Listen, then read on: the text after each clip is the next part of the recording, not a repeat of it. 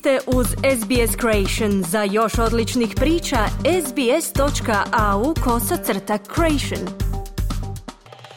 Vi ste uz SBS na hrvatskom jeziku, ja sam Mirna Primorac. Slab sluh ima značajan negativan utjecaj na mnoge ljude diljem svijeta, no često bude neprimjećen. S obzirom na to da jedan od tri Australca živi s određenim stupnjem tinitusa, ovaj problem može utjecati na različite aspekte svakodnevnog života, te imati ozbiljan utjecaj na mentalno zdravlje i dobrobit. Iako postoje mehanizmi za suočavanje s tinitusom, stručnjaci ističu da se trenutačno provodi istraživanje s ciljem pronalaženja trajnijeg rješenja sjediti vani noću i čuti ništa. To je želja svakog pacijenta s tinitusom, no ona se rijetko stvaruje. Tinnitus, često opisan kao zujanje u ušima ili u glavi, predstavlja percepciju zvuka bez vanjskog izvora. Tinnitus može biti konstantan ili povremen, glasan ili tih, blag ili jak, a može se čuti u jednom ili oba uha, ili čak u glavi. Ovo stanje koje može biti izolirajuće i uznemirujuće može zahvatiti ljude svih dobnih skupina ih podretla. Međutim, dr. Matijeu Rekugnat, istraživač i kreator alata za upravljanje tinitusom pod nazivom Mind Ear, ističe da je tinitus češći kod starih osoba. It's pretty varied. I don't think there is a specific age at which it happens, but uh, it's most prevalent for people that are getting older Prilično je raznolik. Mislim da ne postoji određena dobu kojoj se to događa, no najčešće je prisutan kod osoba koje stare, jer postoji visoka korelacija između gubitka sluha i tinitusa. Što više starite, to je veća vjerojatnost da ćete razviti neki oblik tinitusa. Primjećujemo da se prevalencija povećava sa dobi, ali može se javiti i kod mlađih osoba, posebice ako su izložene buci, poput odlaska na koncert ili slušanja preglasne glazbe, kazao je Recognat. Istraživanje zaklade za zdravlje sluha otkriva da gotovo polovica osoba starijih od 75 godina i otprilike trećina onih u dobi od 64 do 75 godina pati od gubitka sluha. Unatoč tome, doktorica Caitlin Barr, izvršna direktorica dobrotvorne organizacije Sound Fair, ističe da tinnitus postaje sve češći među mladima. We do have this really concerning shift where young people, so 18 to 35, it's, it's becoming increasingly common. And that's Primjećujemo zabrinjavajući trend gdje tinnitus postaje sve češći među mladima u dobi od 18 do 35 godina. To se događa uglavnom zbog ljubavi mladih prema glazbi i zvuku, koji sada mogu konzumirati izravno putem slušalica tijekom cijelog dana, tako da se tinnitus može javiti u bilo kojoj dobi. Nitko nije imun, kazala je Barr. Studija provedena u Australiji pokazuje da čak 70% osoba u dobi od 18 do 35 godina doživljava tinnitus, a 16% ga doživljava više od jednom tjednom. Iako se tinnitus može pogoršati sa godinama, za mnoge ljude stanje se može poboljšati odgovarajućim tretmanom. Rezultati, kako ističe dr. Regnat, mogu varirati od osobe do osobe. Scientific evidence suggests that there are multiple ways of coping with the tinnitus or managing the tinnitus, and those have been shown to help uh, in in different scenarios and sometimes in combination. Everyone is different. Everyone's tinnitus is different. Znanstveni dokazi sugeriraju da postoje različite metode suočavanja s tinnitusom ili upravljanja njime, a pokazalo se da pomažu u različitim scenarijima.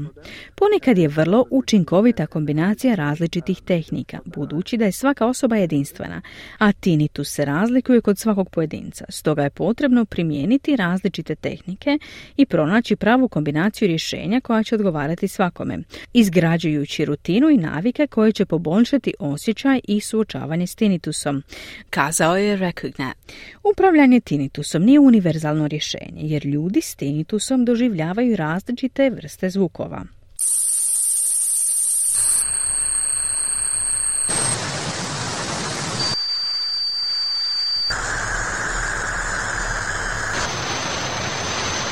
U Australiji 30% stanovništva živi s tinitusom. Za 15 do 20% ljudi tinitus uzrokuje nevolje i značajno utječe na njihov život, mentalno zdravlje i sposobnost obavljanja svakodnevnih zadataka. Viktorija Didenko živi s tinitusom već 10 godina. I mean, it's manageable, but it really isn't easy. And when I first had my tinnitus onset, Mislim da se može kontrolirati, ali zaista nije lako. Kada sam po prvi put doživjela tinnitus, borila sam se s teškom depresijom i anksioznošću jer je to poput kapljanja slavine usred noći. Konstantno je prisutno i želite isključiti taj zvuk, ali ne možete, kazala je Didenkom. Doktorica Emma Lard, voditeljica inicijative Tinnitus Australia i osoba koja pati od tinnitusa, ističe da on može biti uzrokovan različitim faktorima. There's lots of different reasons that we can get tinnitus. So Most of the time, it will be due to something happening in the hearing system, so whether that's hearing loss. Postoji mnogo različitih razloga zbog kojih možemo razviti tinnitus.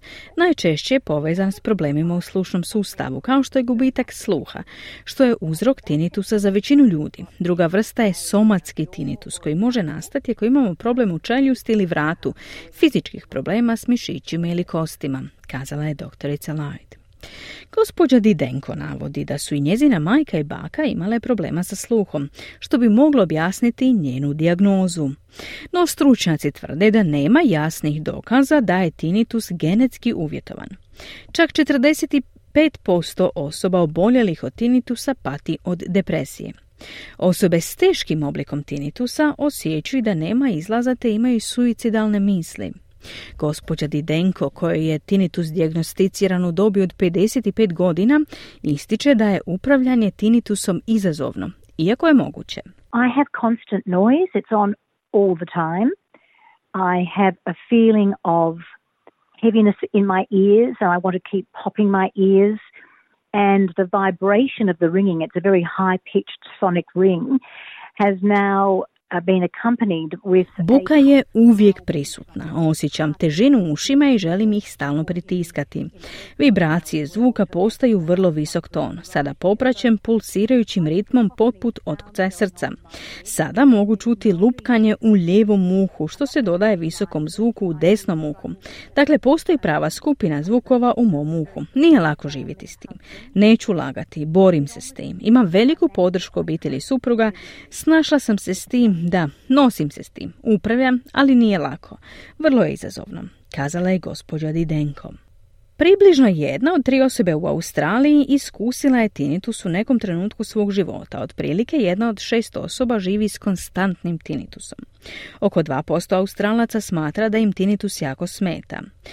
Dr. Recognat ističe da iako ne postoji lijek za tinnitus, postoje različite metode za njegovo upravljanje. Those techniques that have been evidenced are sound therapy, that's using nature sounds or noise or music to create an environment of sound where you can drown and distract your brain from the constant ringing in your head.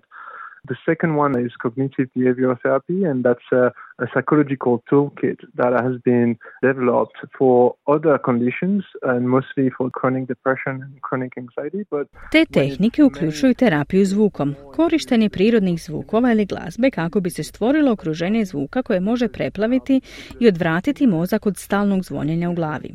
Drugi pristup je kognitivno-behavioralna terapija, psihološki alat razvijen za druge uvjete, ali vrlo učinkoviti prilagođen za tinnitus. Pomaže promijeniti način na koji doživljavate tinnitus, izazivajući negativne emocije i misli ih postavljaju svjetliji kontekst, prekidajući začarani krug koji može nastati s tinnitusom, rekao je Recognat.